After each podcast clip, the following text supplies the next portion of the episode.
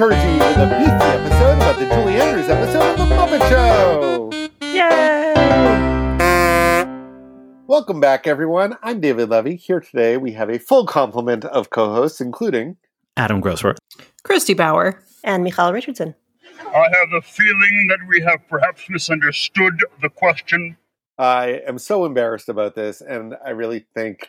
one of our listeners for pointing this out on Twitter. In the Lou Rawls episode, I confused two different turn-of-the-century songs that got their second wins thanks to MGM musicals when discussing Ukulele Lady.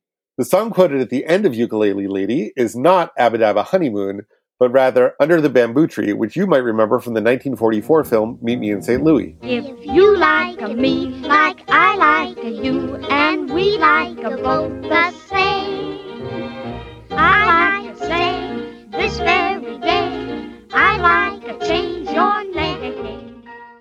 The song was originally from 1902 by the African-American vaudeville performers Bob Cole and the Johnson Brothers, who are J. Rosamond Johnson, pianist and singer, and James Weldon Johnson, pianist, guitarist, and lawyer. By the time Cole and the Johnsons teamed up, Cole had already reached great success as a performer, co-writer, and producer of A Trip to Coontown, the 1897 musical, which is considered to be the first musical entirely created and owned by Black showmen. I believe Under the Bamboo Tree originated in Colvin Johnson's vaudeville act, but it was interpolated into the 1902 musical Sally in Our Alley for Irish-American actress Mary Cahill, for whom it became a signature song. So, unlike my defense of Abba Dabba Honeymoon, I have a harder time with the racism of Under the Bamboo Tree. Maybe when performed by his Black writers, the song story of a, quote, Zulu from Matabulu, who falls in love with, quote, a maid of royal blood, though dusky shade, and courts her in pidgin English is maybe okay, but I think it's significantly less okay when performed by an Irish Broadway star or by Judy Garland and Margaret O'Brien. Anyway, the reference to Under the Bamboo Tree is part of Ukulele Lady as written. It was not a later interpolation by the Muppets, so do with that as you will. In a much simpler but equally embarrassed correction, in the Elton John episode, I screwed up the lyrics to Your Song. And while I did so in the process of ragging on Bernie Taupin, I really do love that song, and I did not intentionally make the lyrics worse. I regret the error. First of all, hi, everybody. I missed you last week. I'm excited to hear that episode. We are here this week to talk about Season 2, Episode 17, Julie Andrews. It was produced November 23rd to 25th, 1977. Not really relevant, but hey, that was Thanksgiving, and there was a Kermit balloon in the Macy's Thanksgiving Day Parade, which there still is most years, and this was its debut in 1977. According to Muppet Wiki, we don't usually talk about the UK air dates, but according to Muppet Wiki, the episode aired in the UK on December 25th, 1977. This would be a super fast turnaround, and also given the UK tradition of Christmas episodes, I'm wondering if this would have actually aired on Christmas Day, but also with Julie Andrews, so maybe. And I have no great way to fact check that, because all of my primary source materials are American. So, British listeners, if you've got something on this, let us know. It aired in New York a couple months later on February 20th, 1978. Not a super exciting night of television, but we do have the fourth annual People's Choice Awards. Were we ever so innocent? And the ABC TV movie was called Wild and Woolly. This description is from the ad, which we will put in the show notes. 3 fearless flowers of the Old West turn into the world's most luscious undercover law women and expose a plot to kill the president. If their guns don't get the bad guys, a little lovin' will. And according to the cast list at the bottom of the ad, Jessica Walter is in this. She might be one of the 3 leads, but I actually can't tell because, like, I'm not used to seeing Jessica Walter young. They all have, it's all that, it's that thing, right? They're all in sort of period costumes, but with, like incredibly 70s hair. They look like Charlie's Angels. It's a Western, in case you didn't get that. I'm not going to watch it, but... oh my God. There it is. I want to watch it yesterday. Please do. And report back. And I want to option it to turn it into a musical. We can spread the TV movies around, David. Please watch it and report back. And please tell us what role Jessica Walter plays. I can only picture her exaggerated wink from Arrested Development when the ad says, if their guns don't get the bad guys, a little love and will. Right? Giant wink. It's an Archer crossover. She's actually Mallory Archer in the past. All right, introduce the guest star, David, and I'll go look this up while you do that. To introduce our guest star, that's what I'm here to do. So it really makes me happy to introduce to you. Dame Julie Andrews, DBE, is an English actress, singer, and author. Much like Elton John, I'm going to assume that if you're listening to this podcast, you have at least a passing familiarity with Julie Andrews as that lady from Mary Poppins, The Sound of Music, or maybe even The Princess Diaries. But I didn't read both volumes of her memoirs to skimp on the biographical details here. She was born Julia Elizabeth Wells in October 1935 in the English town of Walton-on-Thames. Her parents divorced and remarried when Julie was still pretty young. Her mother and stepfather performed on the British vaudeville circuit, and by the time she was 10 years old, Julie was performing with them. Although Julie preferred her father and stepmother's home, they all agreed that her mother and stepdad were better situated to nurture her talent, so she ended up in their home and taking on her stepfather's surname of Andrews. In 1948, at age 13, Julie became the youngest solo performer ever to be seen at a royal variety performance before King George VI, alongside future Muppet Show guest Danny Kaye. There are clips of this performance on YouTube, which I found pretty spectacular. There's actually an incredible trove of Julie Andrews material on the wonderful, if questionably legal, channel Julie Andrews Archive. We will include a link to it in the show notes. Definitely worth checking out if you want to see pretty much anything Julie Andrews has ever done. Before she turned 15, she was performing on British television and appearing on the West End in pantomimes. In 1954, just before turning 19, she had her first big break in America as the lead in the Broadway production of the British musical The Boyfriend. That may sound familiar to listeners who remember that Twiggy starred in the dreadful movie adaptation. This opened up all sorts of doors for her, including starring in the television musical High Tor opposite Bing Crosby, and most importantly, landing the leading role in the original production of My Fair Lady, for which she was nominated for a Tony Award. While appearing in the show, she made television history starring in the original version of Rodgers and Hammerstein's Cinderella with Muppet Show guest star Kay Ballard, which was the most-watched television broadcast in history at that point. She followed that by launching a recording career that has left a shockingly shallow footprint. Very little of her solo recording work is currently available, outside of the Julie Andrews Archive on YouTube, even though she made quite a few albums over several decades. She would also bring My Fair Lady to London. In the late 50s, she became a familiar variety show guest and made a memorable television special with her friend and future Muppet Show guest star, Carol Burnett, called Julie and Carol at Carnegie Hall. There's an album. That one is still available. It is delightful. It's so good. Co-signed. They would periodically reteam for concert specials throughout their lives. In fact, I think we're overdue for another one. I can't believe we didn't get Julie and Carol on Zoom sometime in the last couple of years. Right? Oh, man. The world needs this. Right? In 1959, she married her childhood sweetheart, Tony Walton, who at this point was on the brink of launching quite a career of his own in the arts. He would go on to win 3 Tony Awards for Best Scenic Design and an Oscar and an Emmy, each for Best Art Direction. Julie rang in the 60s by returning to Broadway with another musical by the team that wrote My Fair Lady, Camelot, which we talked about on the Zero Mostel episode because he did a number from it on The Muppet Show.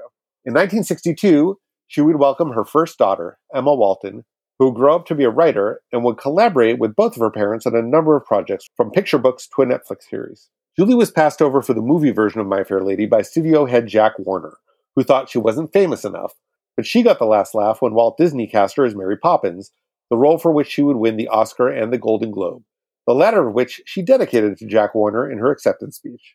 So petty. I love it. It's awesome.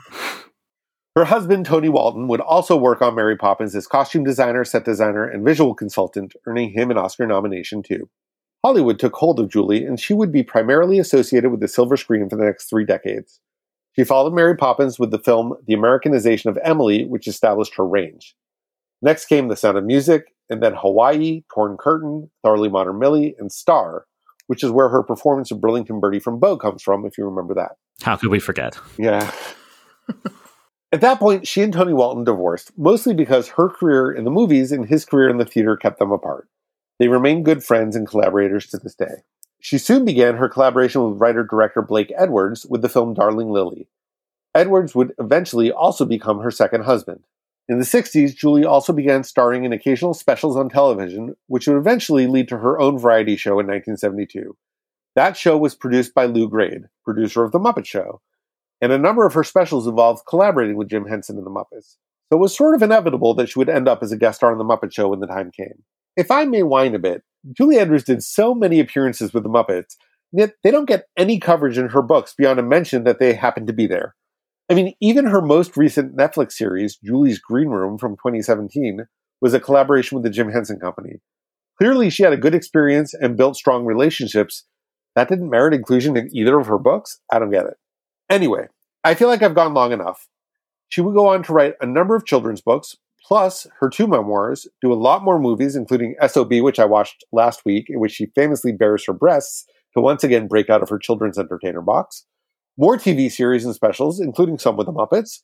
She would return to the stage, famously refused a Tony Award nomination when she was the only one nominated from the stage version of Victoria. She would lose her voice, she would regain her voice, and she's still around, still writing and occasionally performing. The Kermit and podcast has done really good episodes on her various specials with the Muppets, so if you want to learn more about those, I recommend checking them out. All right. Who has Julie Andrews' thoughts and feelings? I mean, who doesn't? Yeah. I heard from friends who studied theater at NYU that the way to not have to do your readings for your history of musical theater class is to watch the early 2000s PBS documentary series, Broadway the American Musical, hosted by Julie Andrews. So whenever I hear the name Julie Andrews, I can't not do my impression of my friend's impression of his friend's impression of the experience of watching that series. So, okay, here's what happens when somebody says Julie Andrews in front of me. I'm Julie Andrews. 40 years ago, I bought a pantsuit, and I'm still wearing it today. That's pretty good. Thanks. I mean, Julie Andrews does have a great voice for narration, which makes the audiobooks of her memoirs extra good if you're into that sort of thing. Yeah, I mean, and she's great. She does a voiceover on Bridgerton. It's probably her most recent credit, and she's just perfect, right? She's like, I mean, I this is not a rare thing, like, right? But I grew up with Mary Poppins, Sound of Music less so. I'm like, one of those people too. I find that Julie Andrews people like fall into either the Sound of Music box or the Mary Poppins box. I'm a Mary Poppins person. I feel like for a lot of people it's both, but yeah, it's not both, but much more Mary Poppins for me. Yeah, I just and just the sound of her voice is just so calming and soothing. But she can also be very funny. She can be very she's a human. She's an adult human being and an actor who can play lots of roles. And I also love her when she breaks out of that box, as David said. I'm sad I've never gotten to see her live. Like there've been she's done a couple things in New York in my adult-ish theater going lifetime, and I just didn't get to either of them. But she is great. I've never read any of her children's books, but one of them was adapted into a stage musical, The Great American Mouseicle, which was done at Goodspeed. Shout out yet again to me seeing children's theater at Goodspeed in Connecticut for some reason. It was a delight, and she directed that production. She didn't adapt it for the stage, but then she directed it. And I was in the room with her, did not talk to her, did not see her, but like fully geeked out just about being in her presence because it's Julie fucking Andrews. But that show was a delight. I assume the book is as well. And so I love that she had this other phase of her career. That show didn't really go anywhere. So if anybody listening is a theater producer or licensor, find it. It's delightful. I don't know what happened with it. Yeah, I had no idea until reading her memoir that her career as a children's book author goes back since before any of us were born. Like she started writing books in the early 70s. So this is not the situation where it's like a famous person has a one-off lark who's like, oh, I'm going to throw my name in a children's book. Like it's the thing that she's pursued seriously in parallel with her stage and screen work, which is pretty impressive. Yeah, I didn't realize it either. I always thought that it was, something new to do once she had lost some of her vocal range or wasn't performing as much, but no, it's always been there. The other thing that really impressed me about her, which I don't think I knew about, is she was very, very involved in the 70s with activism around Vietnam. Not so much anti-war activism, but activism about taking care of the people who were affected by the war and the refugees. She herself has two daughters who were adopted from Vietnam. One of the specials that she did with the Muppets was a fundraiser for one of the charities that helped out victims of the war. My general impression of her from her work is not particularly political, so it was really interesting to see that that's actually been a big part of her life, behind the scenes. Why don't you get me started? Christy, overall impressions. This really felt like a season one episode to me. A pretty good season one episode, but like between the jug band number and there being a talk spot and a number that happened at the dance, even if it wasn't an at the dance, it had that sort of familiarity to it. It's not necessarily a bad thing. Julie loves the Muppets and the Muppets love Julie. So like that energy kind of elevates it.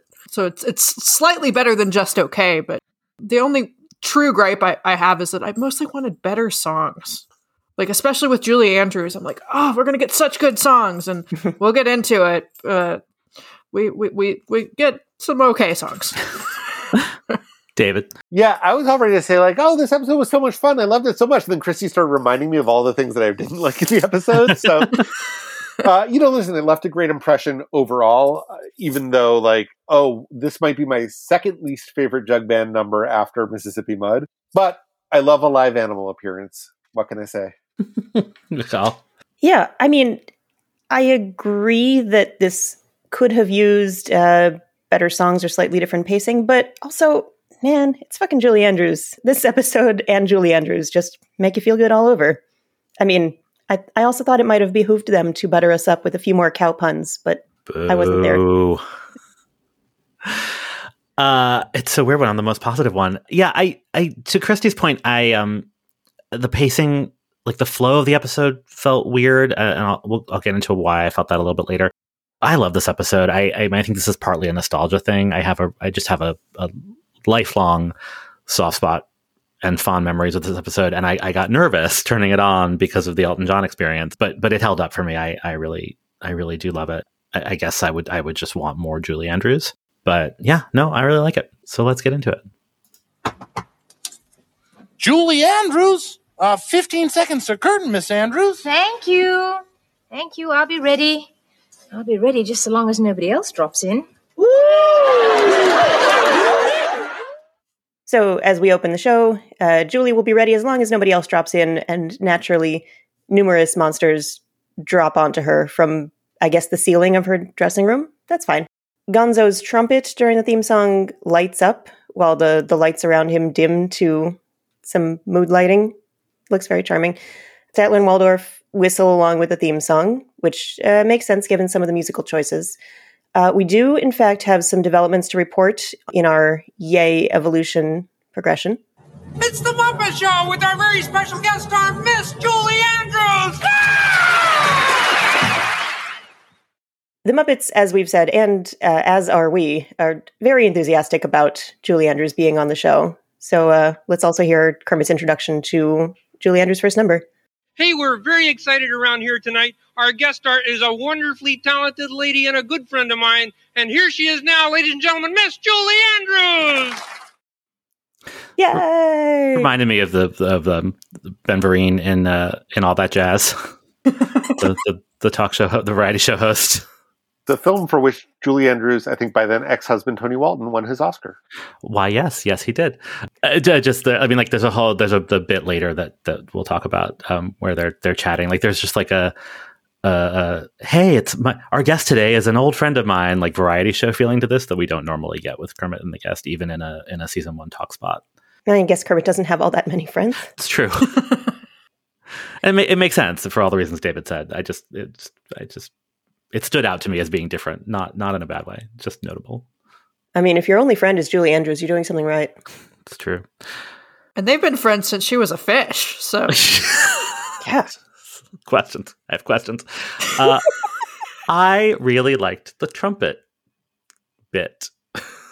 I did too.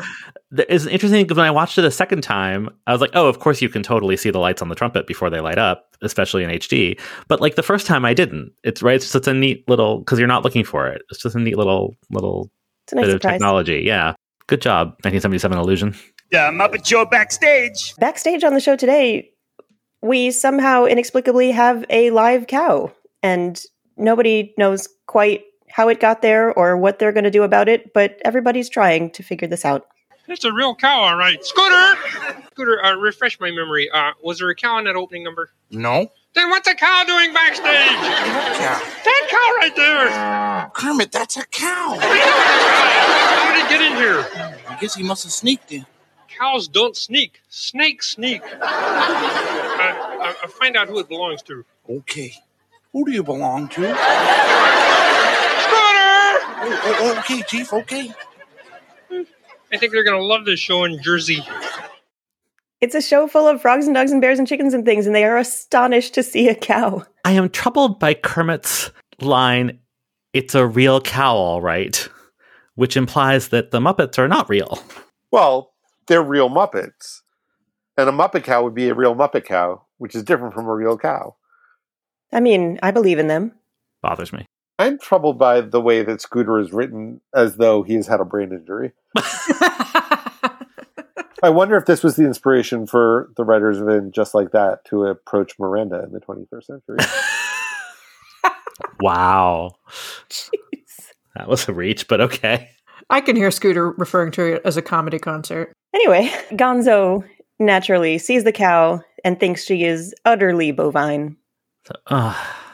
You got a great pair of legs. In fact, she's got two great pair of legs. Hey, you wouldn't think about going into show business, would you? Well, at least have dinner with me. Promise? Gonzo! Oh. I hope she does go into show business. She'd make a great hoofer. Oh, Michal. Some great comedy shtick. So everyone's trying to figure out what to do with the cow. They give up on finding out where she came from and at some point just try to get rid of her. The chef offers to take care of her. Kermit finds him with a little paint palette in his hand and painting white lines on the cow, which is apparently the first step in making their barbecue. It's a butcher's chart. He's deciding how to carve up the cow. This does not feel like how this would work, but choosing his favorite section. Yeah. The Flying Zucchini Brothers, they of the Human Cannonball Act, offered to get rid of the cow by changing their act to a cow cannonball act. Though I wish they had called it cowninball. But that's me. Anyway, at the end of the episode, it all comes together. I really had a super time on the show. Oh, good. Except for one thing. What's that? Well, I seem to have lost my cow around here somewhere. Cow? That was your cow? What was that? Nothing. We'll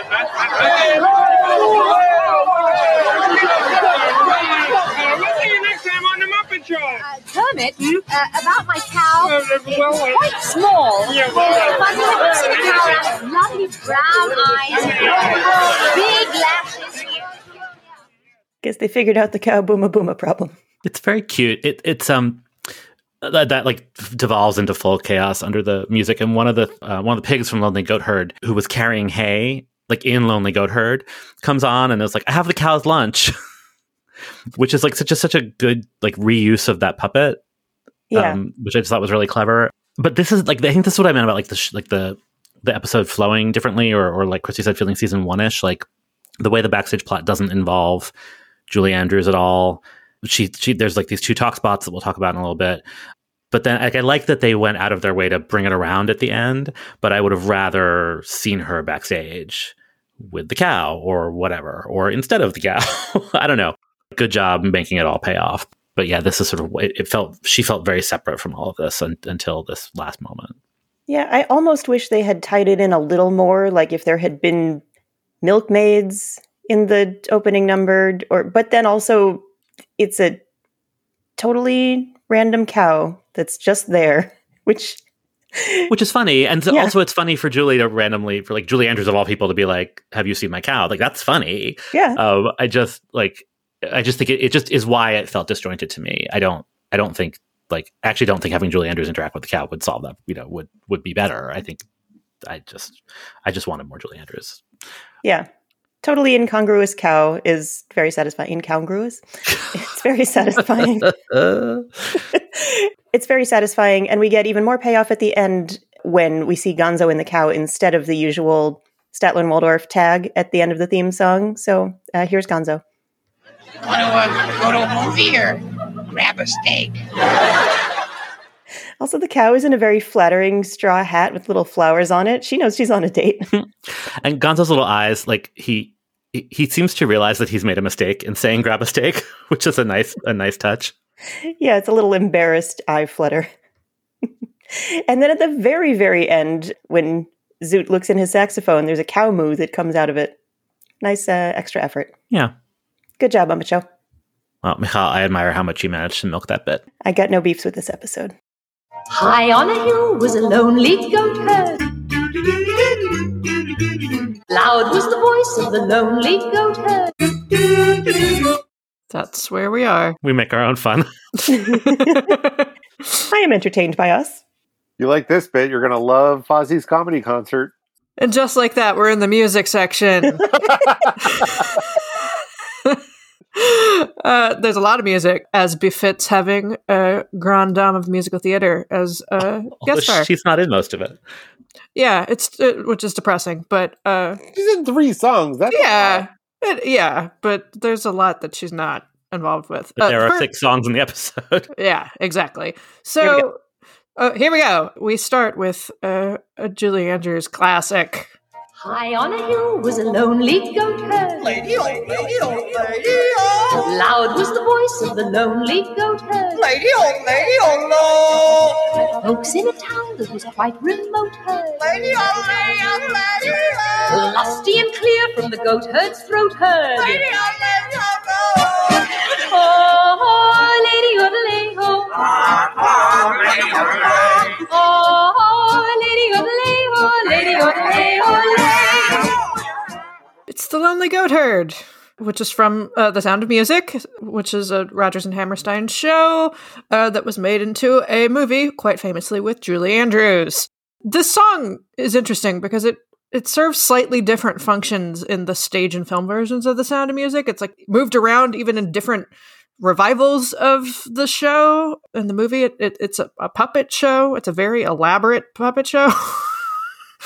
In the original stage version, it's in the spot where My Favorite Things is, where she's using it to calm the children down after a storm, which that makes seems more like sense. Does it? Well, it makes more sense than forcing your adult party guests to watch your children perform a puppet show. I don't know. That just seems like the Von Trapp vibe. I mean, yes, it does. But you're anti-puppet now? I'm anti showing up at an adult party and having a bunch of children perform for me unexpectedly. Yes. Yeah, I also read somewhere that the real Maria Von Trapp threw shade at the yodeling in the movie, that she felt like it was not properly authentic. Wow. Julie Andrews is very self-conscious about her yodeling. She knew she couldn't do it right. She did the best she could. She goes on at length about it in her book. Which is also interesting because she ended up falling in love with Switzerland and buying a home there and spending much of her later life in Switzerland, which, although not where The Sound of Music takes place, is in the Alps and has a strong tradition of yodeling. Well, maybe she learned after the movie. Maybe. She does okay. Yeah. If you ever go down a yodeling rabbit hole, as I'm not saying I ever have, but theoretically, this song has been adopted by professional yodelers, and there's all sorts of fascinating covers of it where real yodelers yodel The Sound of Music.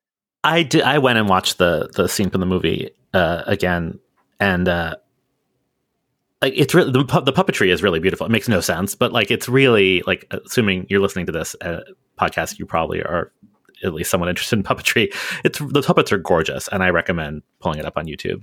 They're by Bill and Cora Baird, who are that makes sense. You know, among the great puppeteers of the early 20th century. Yeah.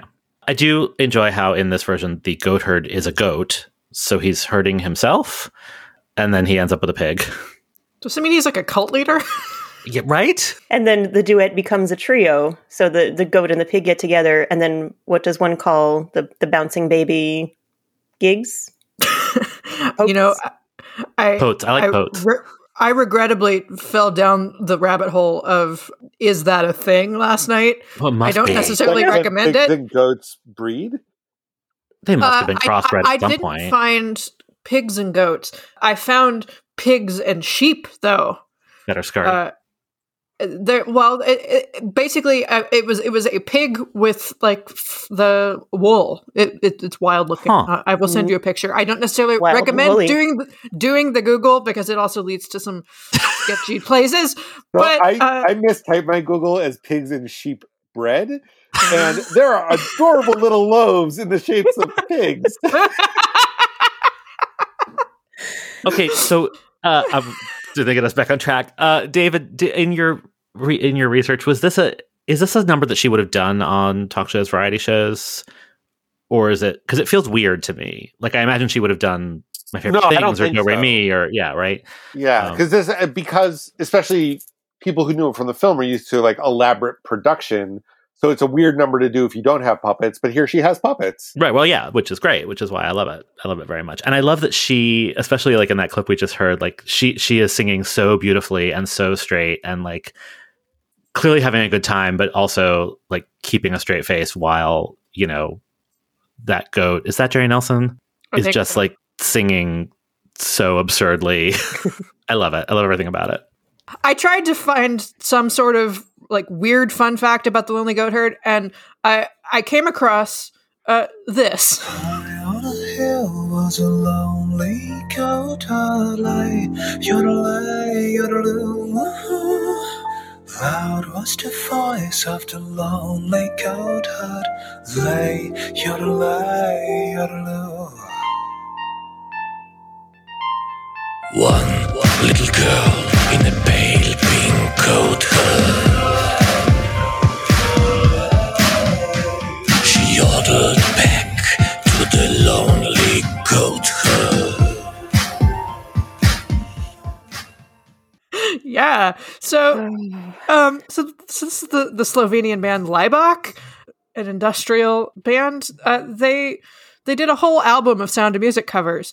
And they were the first Western band to play in North Korea, partially because The Sound of Music is one of the only English language films allowed in North Korea. It's used to teach English in North Korea. Isn't that kind of weird, terrifying? Hmm. Especially because it's sort of an anti-fascist film. Right! It sort of reminds me of the version of Edelweiss that is the theme song to Men in the High Castle, which really bothers me because in the world of the Men in the High Castle, The Sound of Music would not exist and Rodgers and Hammerstein would be dead. Yeah, I mean, they would. Like, that's there's a lot not to like about that TV show. Well, yeah, I stopped watching it after one season, but like also the whole premise of the show, that song would not exist. But yeah, similar vibe. There's a lot of really great and creative covers of songs from The Sound of Music, so we'll gather a bunch for the show notes.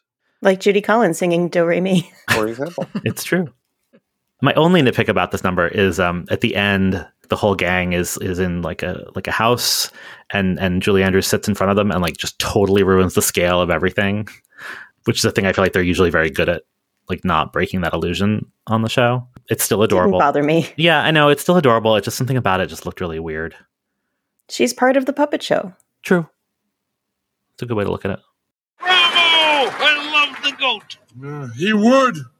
The old goat. We get a Gonzo performance art number. Do we feel like we have to set this up? Do we need to? I don't know. Gonzo's playing the bagpipes. Let's yeah.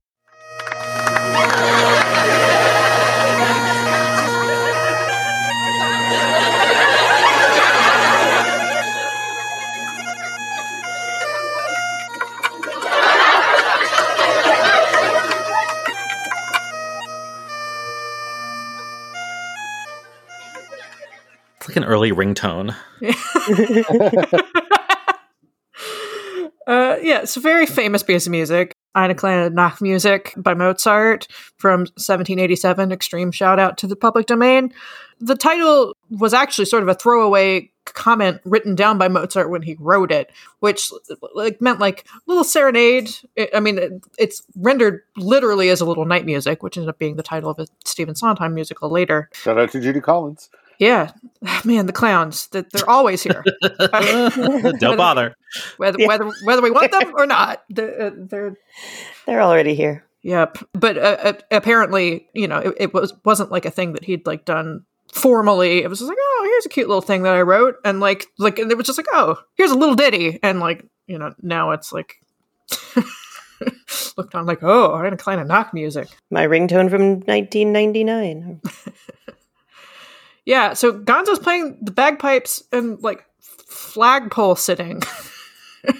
And the flagpole gets chewed up by a beaver. A very smug beaver. Yeah. Very cute smug beaver, though. Yeah. My high school mascot was the Highlander. So, oh, no. Yeah. Like a Scottish person? Like a Scottish, yeah. So that meant that there was at least one poor kid a year who had to learn how to play the bagpipes. And like as punishment? I mean, it's Indiana. Who knows? I mean, it was definitely punishment for the rest of us because, it, you know, all these school functions would be like, oh, no, the bagpipes are coming out again. But my school newspaper, for which I was the arts and entertainment editor, was the bagpiper. You haven't lived until you've been on the sound crew for a folk festival and put away the sound for one session while everybody from the next session is piling in. And it turns out the next session is just a bunch of bagpipers crowding into a tiny room. Like, no. This is Marx Brothers movie gone wrong. No. You're trying to coil cables and the sound is just getting louder and louder and louder. Oh, and it's more an outdoor and more dissonant. Instrument. Yes, it is. But not at that particular music festival. Oof. I recorded it and just called the recording "Holy Shit." You're made of hardier stuff than I am. Yeah, so the beaver chews through the pole he's sitting on. He's very cute. Gonzo falls. And then offstage, Kermit apologizes for the beaver getting in. And Gonzo is upset, and he says, "I just fell 11 feet onto solid concrete." The stage is made of solid concrete? Gonzo doesn't sound upset necessarily. Well, you know, but fair. But my point is, the stage is made of solid concrete? That's not right. That's not how you make a stage. We also get a slightly puzzling Ralph piano bit.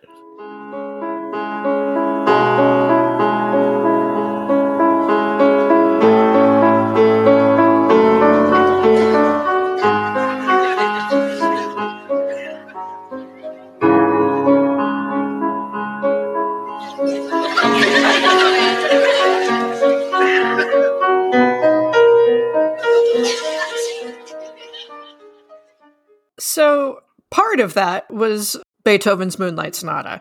Ralph is playing and the moon starts to rise and he gets distracted and then starts playing wrong and badly. I don't know why he's distracted by the moon being there. It's a weird bit. It's a really weird bit. And it's just like clearly a light cue, which you'd think would be...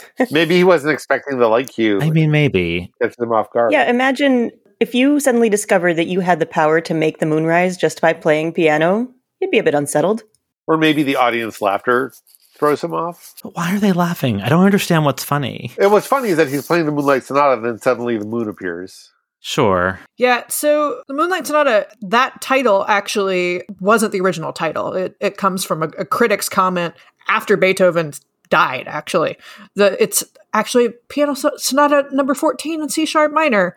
That he marked quasi una fantasia. It's from 1801. And it's very fun to play. We have a recurring comedy bit in my family involving this piece of music. Because I played this in piano lessons for a very long time in high school. And my brother took piano lessons for a little bit, but wasn't really a pianist. So like this piece of music sat on the piano for a long time. And so like my brother learned how to play like the first like 4 measures, 8 measures of this. And he would do this thing where my mom would be in a totally different part of the house. And he'd yell, Mom, come here, quick. And she'd run in and he'd say, "I wrote you a song." And he'd play the first 4 measures of Moonlight Sonata. And it was one of those things that just with repetition got dumber and funnier every time. Years. This went on for years. Like my mom would run, What? What's going on? I wrote you a song. Do do do do do do do. Anyway. Excellent. So speaking of Gonzo, things get sad for Gonzo. And now the band is playing very slow. And once again, I'll get my coat and go a lonely wall. Flower waiting by the wall without the will. Power to face the music at all. Please won't somebody dance with me? Start up a romance with me. Poor Gonzo. Aww. It's so sweet. It's not a very good song, but it's sweet. But then it pays off. Somebody does dance with him. Yeah. Well, I found funny if you type the title of the song, which is "Won't Somebody Dance with Me," into YouTube, you will get it. But like the third result is Whitney Houston's "I Want to Dance with Somebody." Sure. Which is the same sentiment in a much better song, which I just thought was funny. And not Gonzo finding a chicken in a sparkling ball gown and twirling with her for like a full minute. For that, I had to add Muppets to the search term. So this song is called Won't Somebody Dance With Me. It was written by Lindsay DePaul in 1973. It won the Ivor Novello Award, which is a British songwriting award, also won by Don't Go Breaking My Heart. And it made the Irish, UK, and Dutch top 20s. And interestingly, Lindsay DePaul, the first British woman to score an international number one hit with a song that she'd written. So that's cool. She's an interesting character. I had never heard of her, and I found her fascinating. She dated a bunch of interesting, famous men, including Ringo Starr, Dudley Moore, the potentially fictitious Bernie Taupin, and she lived in a supposedly haunted Gothic house with a three-legged cat named Tripod. So I want to see that movie. Yeah. Is she still around? No, she died in 2014, sadly. She died of a brain hemorrhage unexpectedly. Ooh. It shocked all of her friends because apparently she was a vegetarian and she didn't drink and she took really good care of herself and she just unexpectedly died. Yeah. And in the original recording of this, it's so weird. It's so like 70s disco. There's a male voice says, "May I have this dance?" or something, and then the like instrumental happens. So like this, the ending of this with Gonzo and the Chicken is not actually a Muppet interpretation to give it a happy ending. Even though there's no additional lyrics, it has that happy ending, which is sort of wild, and I love it. We should also mention that in the Muppet interpretation, it starts with a rendering of the At the Dance theme, and we see a bunch of Muppets dancing, including Kermit and Miss Mousie dancing together while Piggy dances with another pig. Like, Kermit dancing with Miss Mousie is nothing to get worked up about. Miss Piggy isn't in this episode otherwise, right? No. So I think her only appearance. Not. I was really proud of myself that when the At the Dance music started, I did not fall for the fake out because I recognized that it was a slightly different arrangement of the music. Ooh, well done. Mm-hmm. I did fall for it, but I'm also, I love when they do this though. So I didn't mind. I think one of the dancers is Wanda in a new wig. And I was happy to see her overly made up face. Yeah. And now for something completely different. Way down south, way down in Borneo, there's a wild man called the Borneo. Way down on Borneo Bay. Even though you've got a corneo, you'll dance till the break of dawneo. Way down on Borneo Bay. Wild man stand with his clothes all corneo, toot toot toots on his bamboo horneo. Round the bamboo, baby, start to sway. This song is super racist, right? It's at least a little racist. Okay. It's got to be, yeah. I didn't look up the lyrics to actually, because this is another one like The Lonely Goat Herd where like it does enough of that like weird rhyming for the sake of rhyming that you sort of lose track of it. But yeah, it's from 1928 by Walter Donaldson. It's first recorded by Ben Burney and his Hotel Roosevelt Orchestra. And yeah, this is Lubbock Lou and his Jug Huggers. You know what? I am going to stand up for the Gogolala Jubilee Jug Band. I think they're better. I just do. I like that Louise Gold has something to do, you know, like that gives it a little, you know, vocal variation, but I just find these guys less pleasant. I definitely will at least give you that they're better puppets. Musically, I'm not sure they're so different. This song was on a couple of different Muppet Show albums that I had as a kid. It was on Muppet Show 2, which I had as a little kid, and then Muppet Hits, which I had in high school, and I think when I say this is my second least favorite jug band song, it's probably just that it's the one that I heard the second most after Mississippi Mud, but it also has that similar, like, slightly uncomfortable harmony thing that Mississippi Mud has that I think makes me hate it in the same way. Mm. I don't hate this. I kind of like the dad jokey rhymes, and I mean, I'm never going to go listen to it again, but, like, I thought it was kind of fun. So we looked up the lyrics, and I don't know that the lyrics themselves are necessarily racist because it's talking about dancing to a song in Borneo, but then it references the wild man of Borneo, which Adam can tell us about. Well, it's a little unclear. So the wild men of Borneo were a pair of exceptionally strong dwarf brothers who were most famously associated with P.T. Barnum. That's from Wikipedia. So there's that whole thing of, you know, ooh, look at the exotic, quote unquote, humans. So I don't love that, but Yeah, I mean, they do reference the wild man of Borneo in the song. It doesn't seem great. It's no Mad Dogs and Englishmen, but it doesn't seem great. Our next Julie Andrews number is a Julie Andrews original. When you were a tadpole and I was a fish, when the whole world had barely begun, as far back as that.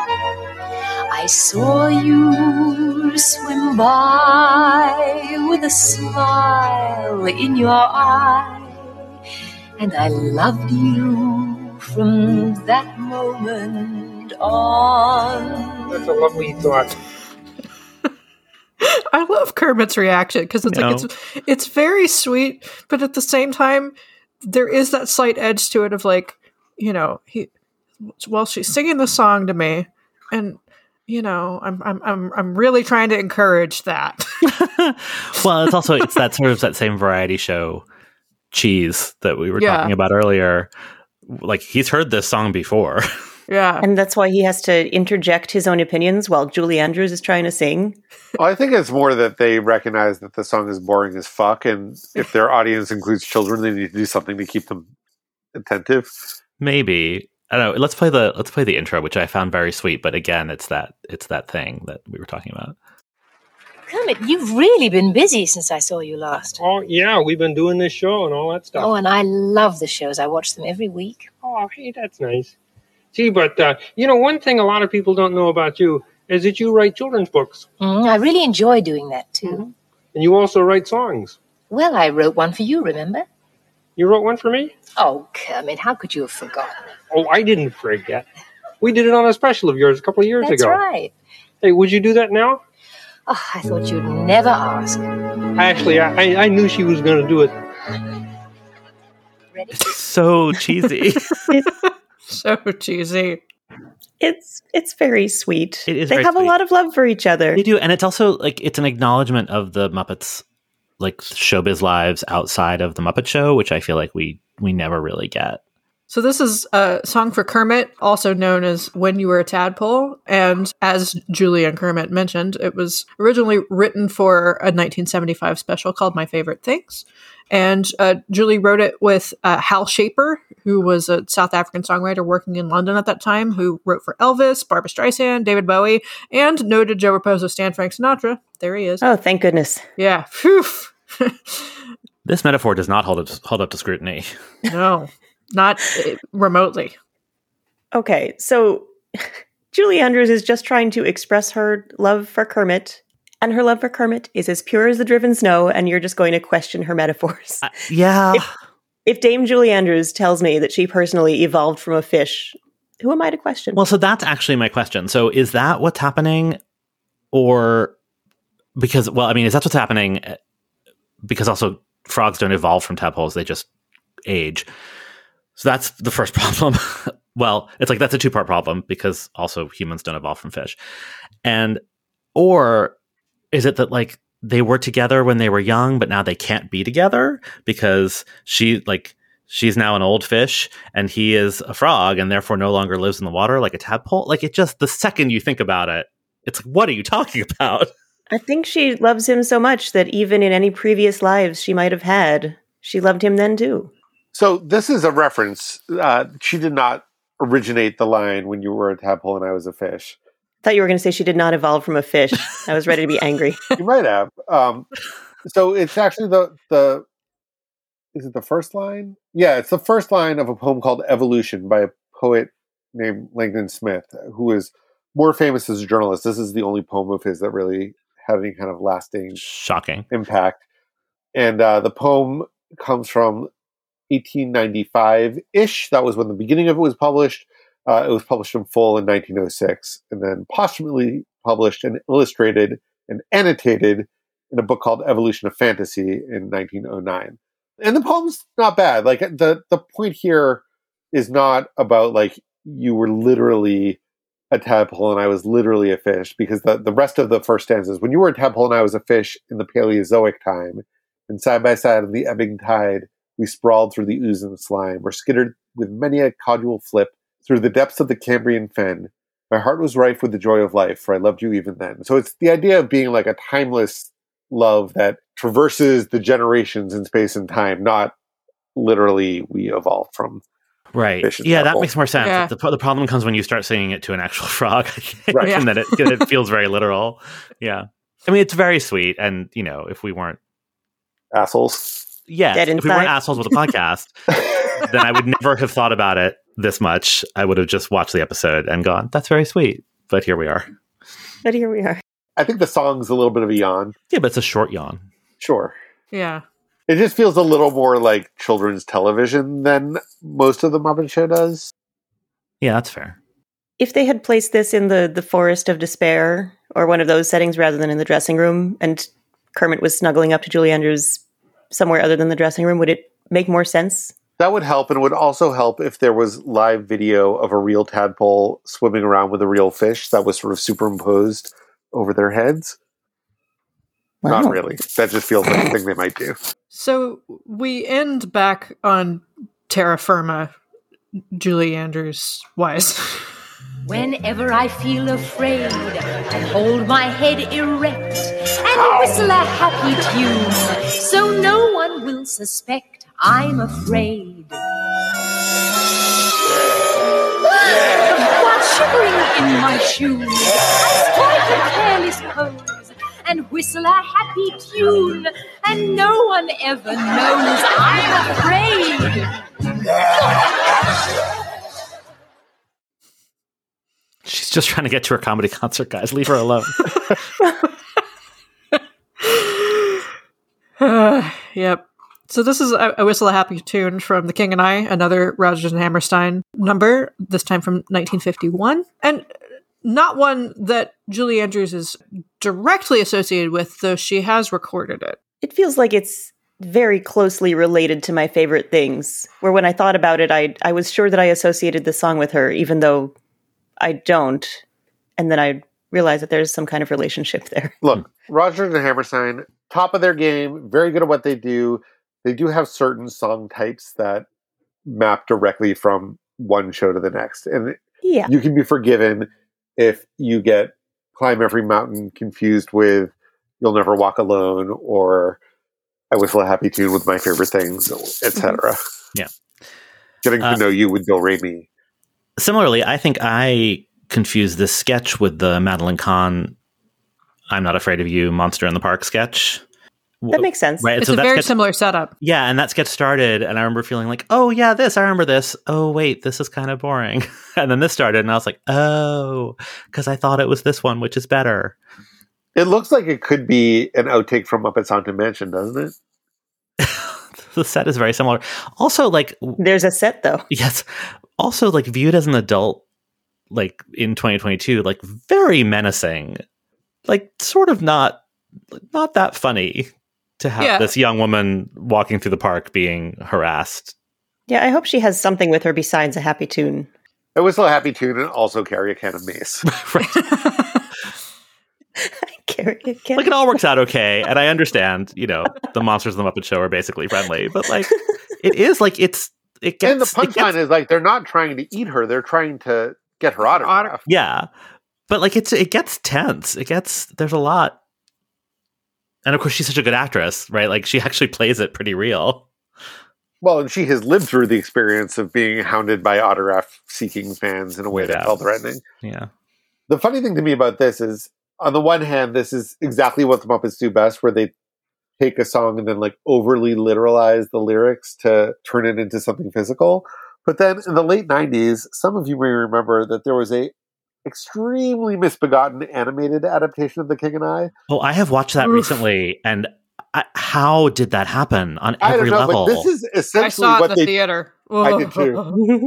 In fact, it's the only time I've gone to the movies where me and the friend I went with were the only people in the theater.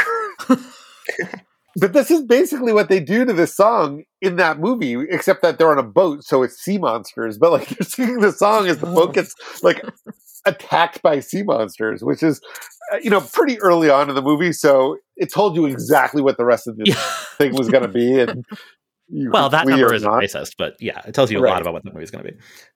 Yeah, it's a weird assortment of monsters. There's a handful of mutations, which I feel like has got to be the first time that the mutations have been used explicitly as monsters, right? I think that's true. I mean, they've been used in a menacing way before. Well, I mean, the Sandy Duncan drunken bar fight song. Say that 5 times fast.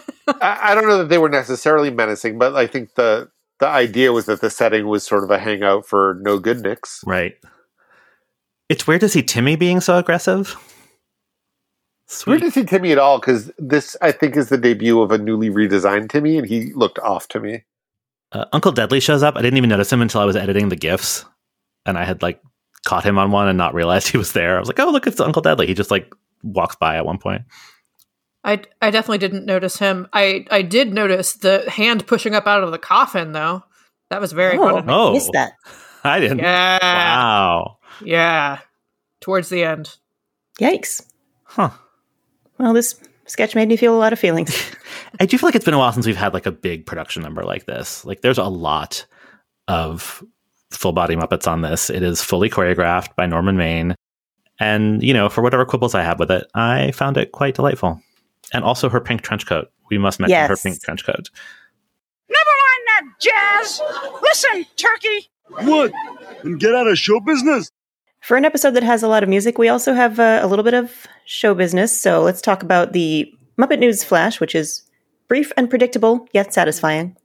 A plane carrying a load of sports equipment was forced to jettison some of its cargo.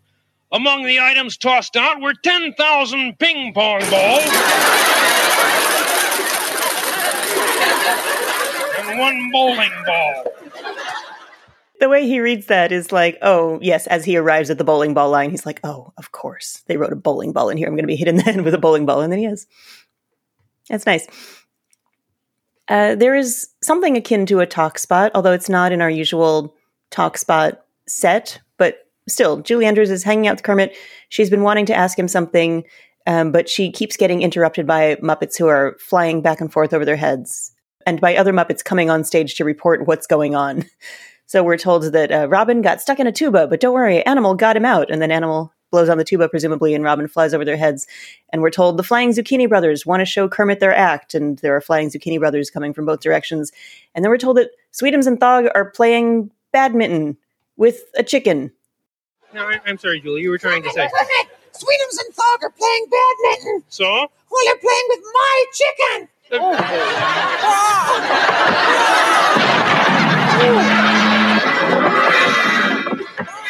Julie, you were asking? Nothing. I was just wondering what you guys did for entertainment around here. Oh, nothing much.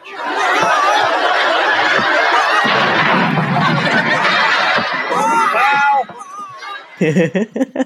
At this point, there are a lot of Muppets lined up on stage just watching Chickens and Zucchini Brothers and Robin flying back and forth like they're watching a tennis match. And Fozzie yelling foul is the greatest line of dialogue this week, I'm pretty sure. I am incredibly creeped out by Gonzo referring to the chicken as my chicken. I wondered about that, too.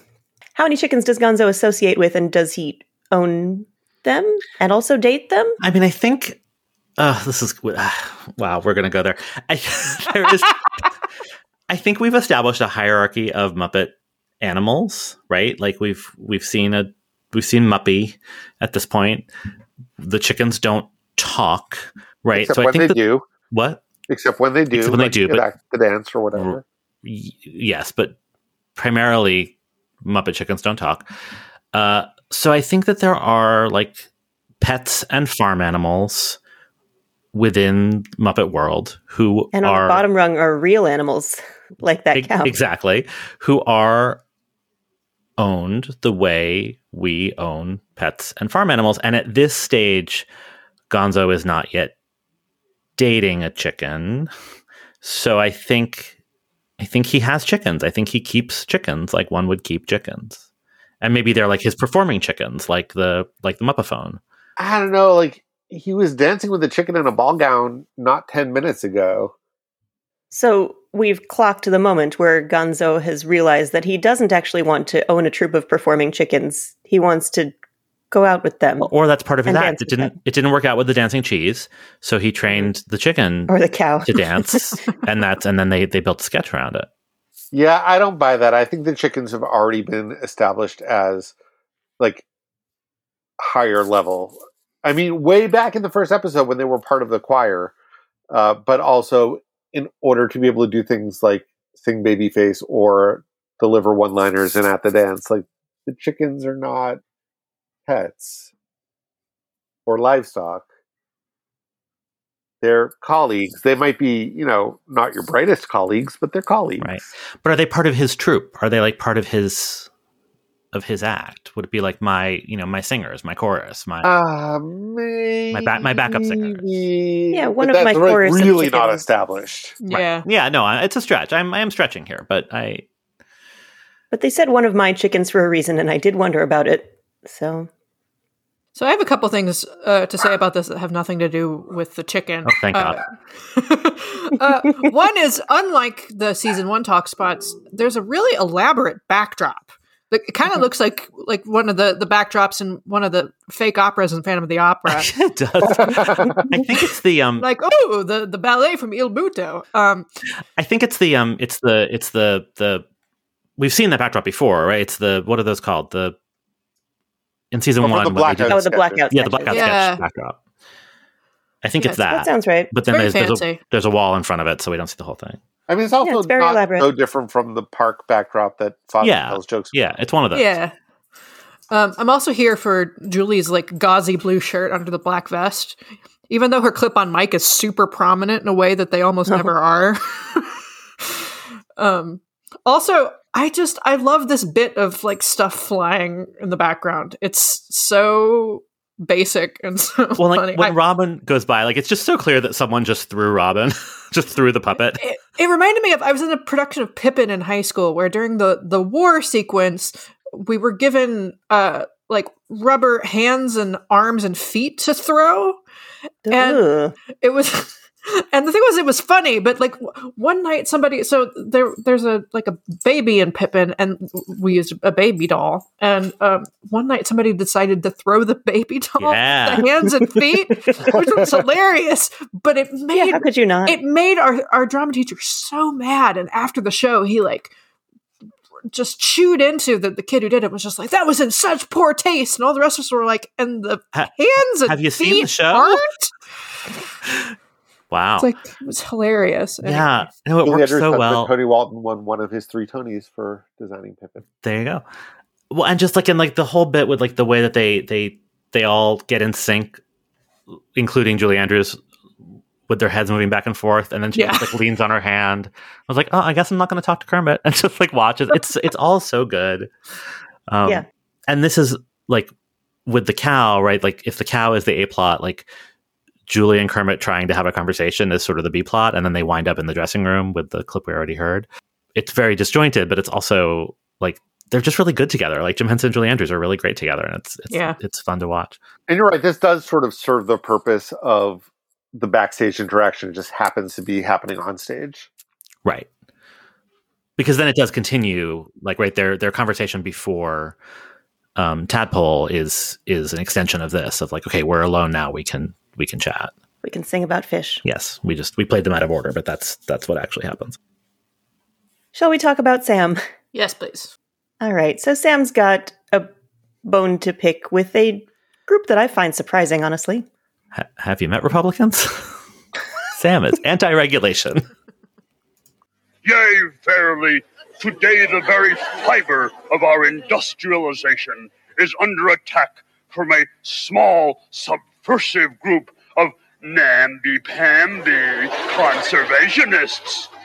These weirdos would stop the march of progress for the sake of a few insignificant animals.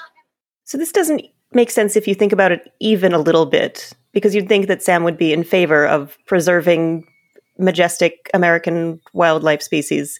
I mean, I get that they need to build to him finding out that American bald eagles are in need of protection. Right, but again, but Sam's a Republican. Sam is against hippie environmentalists against regulating. Well, no, but he's This is the thing. This is a real thing. He is against hippie environmentalists regulating for the sake of the environment. I can mostly buy that Sam is against whatever he's against, but this feels like a little bit of a stretch to me. I mean, they might have come up with this line first, so he holds up a list. And do we want to hear it? I have here a list of the animals these so-called conservationists would have us protect. So I heard that it was a laugh line, and I figured out from context that this might have been something famous that Joe McCarthy said, but I didn't know about it from before. But it would make sense if it was in the air still in the 70s. Yeah, if you Google I have here a list, it points to an early Joe McCarthy speech claiming to have a list of communists, which apparently he didn't. He made it up. We knew that. What was he holding up then? Yeah, I don't know. But yeah, and then of course, the American Bald Eagle is on the list, and so then he backs down because it's a Sam joke. Yeah, the list is now inoperative, which I guess expecting Sam or Republicans to make sense exactly is asking a lot. This one hit a little too close to wait, we're still having this argument. I didn't like it, politically speaking. Did not find it funny. But that's not the show's fault. That's reality's fault. Alas. And finally, a Muppet Labs sketch. Bunsen presents Muppet Labs hair-growing tonic, which he tests on Beaker by vigorously massaging some tonic into Beaker's scalp. Beaker's entire head of hair blasts straight up into the air, which also leaves a gaping hole on the top of his head. Bunsen is totally untroubled by this, and he giggles that we should rename it hair-raising tonic rather than hair-growing tonic, which... Sure. Is the hole visible? I missed that. I mean, there's steam coming out of the top of his head. Yeah. I was very aware of the dry. And it's dry ice, I think. So there's they had to put something in there. I guess so. Maybe the hole was implied. I felt like I could see it, but I'm sure you could. I just missed it. I mean, I could see the edge of his wig as he's having his scalp massaged, which makes sense given that they're about to blast it off his head. Well, we have reached the end of everything that happens in this episode. Does anyone have final thoughts to wrap us up? Well, I was going to ask if anybody has a recommendation for a favorite Julie Andrews and Carol Burnett sketch to look up.